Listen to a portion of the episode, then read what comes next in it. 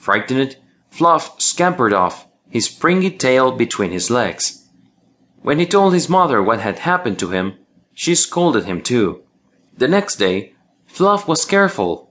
After asking to be let in politely, he marched quietly up the drive.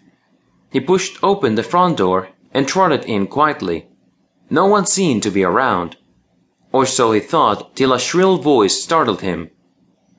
You dirty pup, see what you did to my clean floor. Fluff swiveled around.